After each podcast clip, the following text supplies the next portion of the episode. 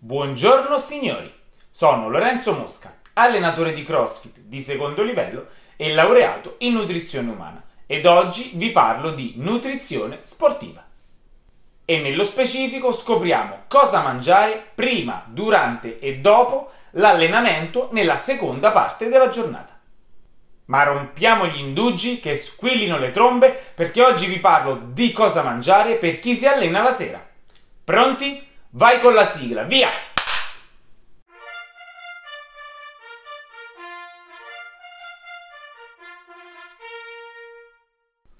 Prima di trattare l'argomento di oggi, vi ricordo che potete iscrivervi alla mia newsletter, in cui potrete ricevere gratuitamente articoli, consigli o video sulla nutrizione sportiva e sull'allenamento. Trovate il link in descrizione oppure sul mio profilo Instagram. Bene, ora è il momento di affrontare la questione cosa mangiare nel nostro allenamento serale. Dopo aver parlato nel precedente video che trovate in descrizione di cosa mangiare per chi si allena al mattino, potevo forse non parlare di cosa mangiare per chi si allena la sera?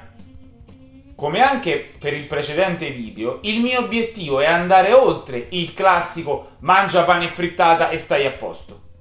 Capisco che possa sembrare molto facile avere già il pasto pronto, ma sarebbe riduttivo considerare la nutrizione soltanto come mangia X a colazione, mangia Y a pranzo e mangia Z a cena. La materia è molto più complessa e articolata di questo e deve essere soprattutto personalizzata sull'atleta, come un vestito su misura. E proprio qui e proprio in questo sta la bellezza della nutrizione. Quindi, se cercate la pappa pronta, questo non è il video per voi. Se invece volete approfondire l'argomento e non fermarvi soltanto alla superficie, vi consiglio di continuare a vedere la mia bella faccia e di proseguire il viaggio insieme a me. E, eh, e no, e no, e no, perché io voglio sapere cosa devo mangiare di preciso.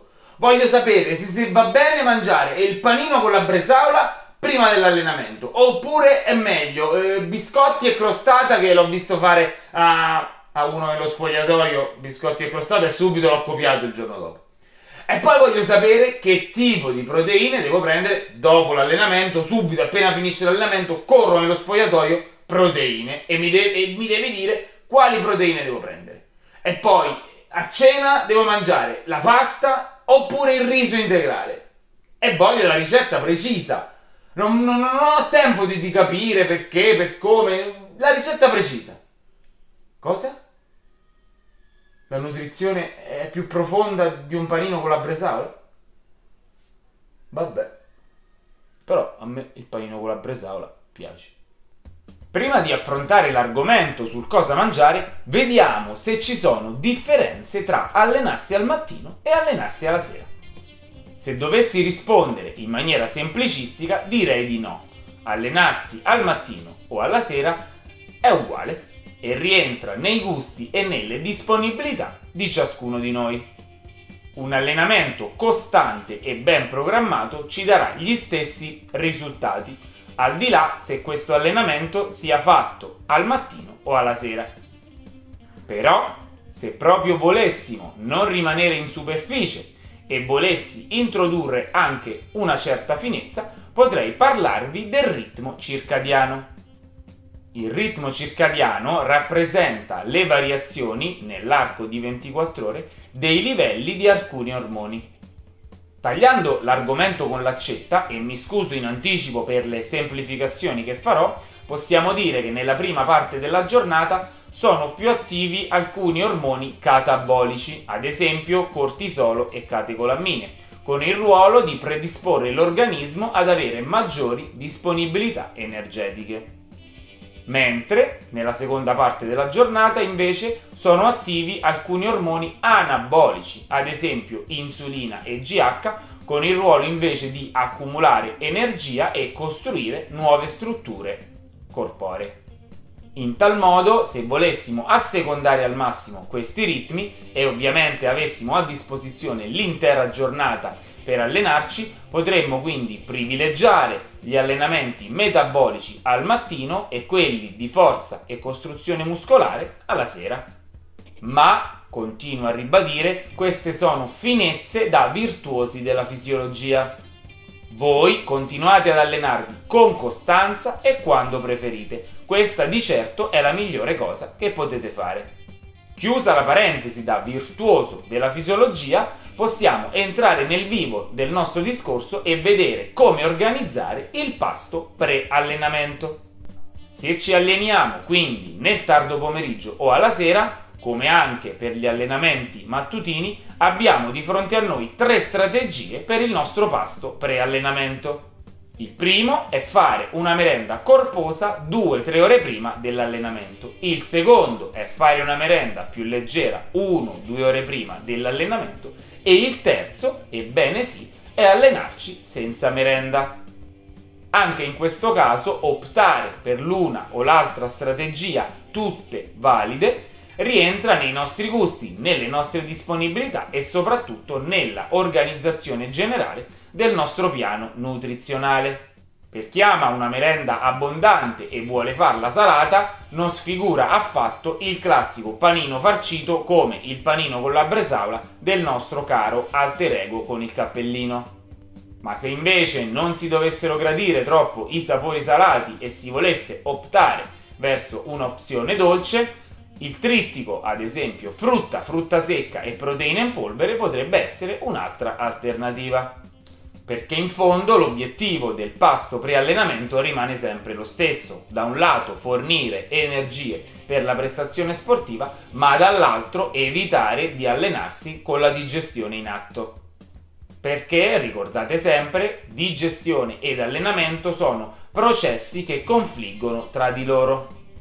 Infine, non sta scritto da nessuna parte che non si possa fare allenamento senza aver fatto merenda, a dispetto di quello che molte mamme invece fanno con i propri pargoli, purtroppo.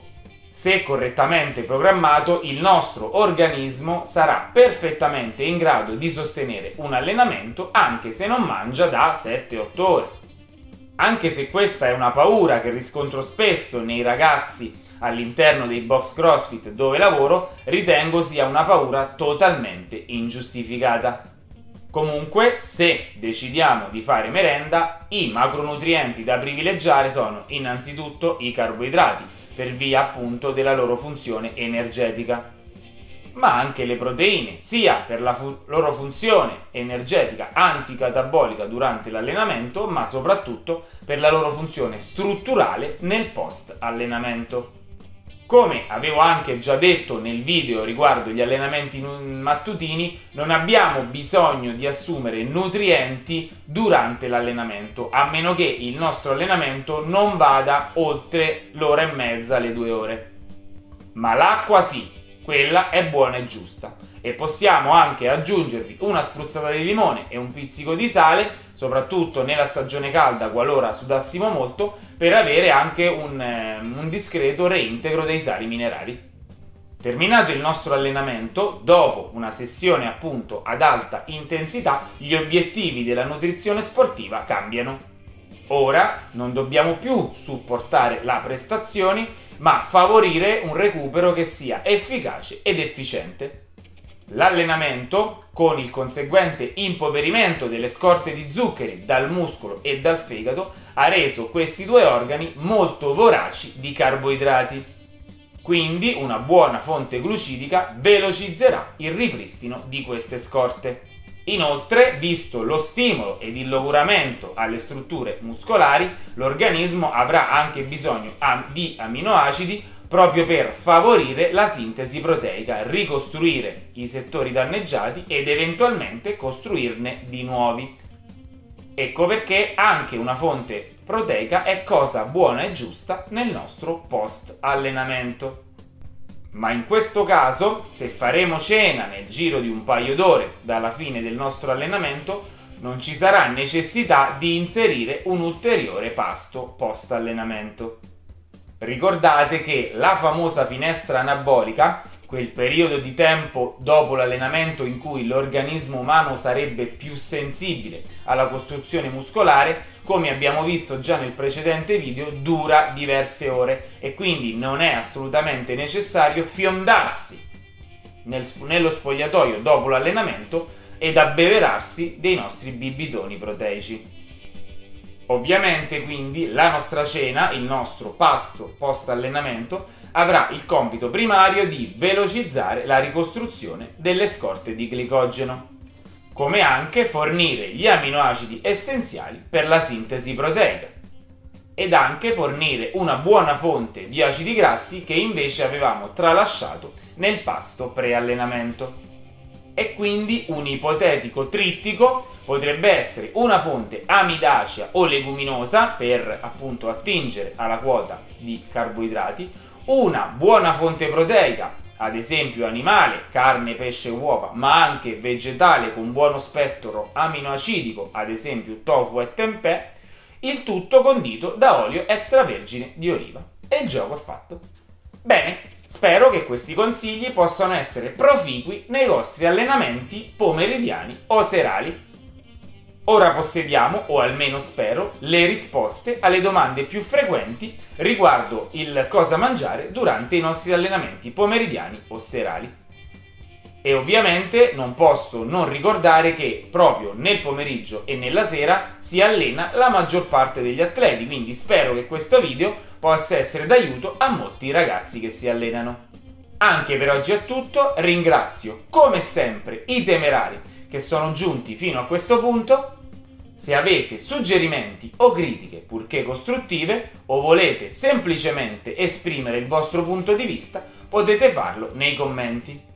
E vi ricordo, se vi interessa la nutrizione sportiva o l'allenamento, potete iscrivervi a questo canale YouTube oppure seguirmi sul mio profilo Instagram o sulla mia pagina Facebook. Oppure ancora visitare il mio sito manipulusmosca.com. Vi saluto come sempre con il mio motto, fatti non foste a vivere come bruti, ma per seguire virtute e conoscenza. Alla prossima!